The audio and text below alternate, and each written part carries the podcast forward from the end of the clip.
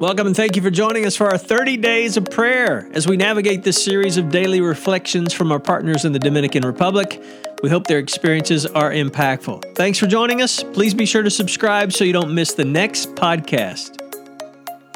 Hey, it's Jack Eason. You know, God loves a cheerful giver, and God is able to make all grace abound to you, so that having all sufficiency in all things at all times, you may abound in every good work. That's Second Corinthians chapter 9, verses 7 and 8.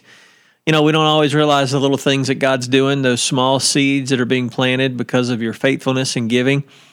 Recently, when I was talking with our Dominican director on the ground, Daniel Solares, he shared a story with me. It's pretty awesome.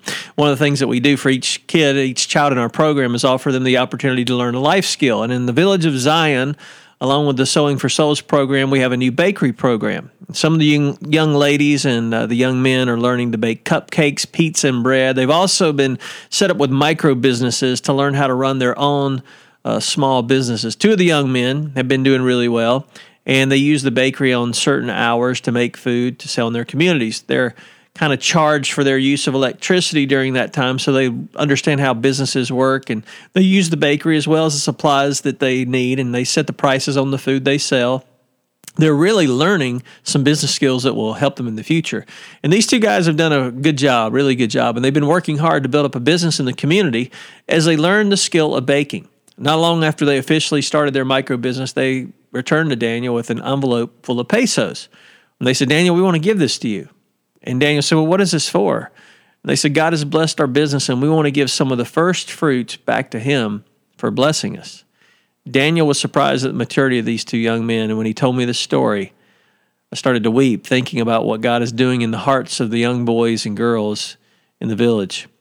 Hey, thanks for your significant impact that you make with every gift that you give. You're causing big things and little things to happen in the hearts of the children in the Dominican. Can we pray together?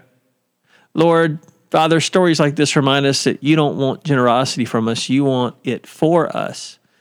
Embolden me to give generously for the sake of your name. Help me to believe and to act with joy that you've chosen my generosity as a means of bringing the gospel to the nations.